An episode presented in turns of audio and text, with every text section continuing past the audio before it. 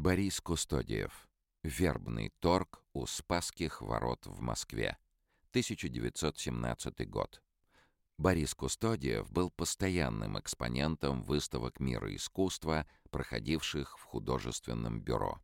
В разные годы в залах Добычиной он показывал свои ключевые работы.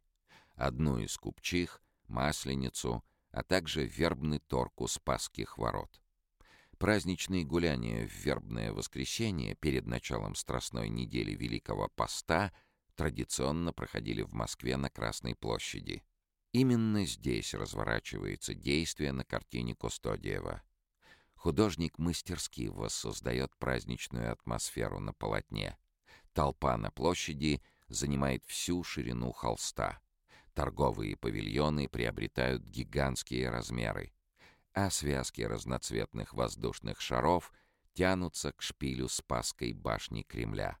Кустодиев успел запечатлеть уходившую в прошлое эпоху.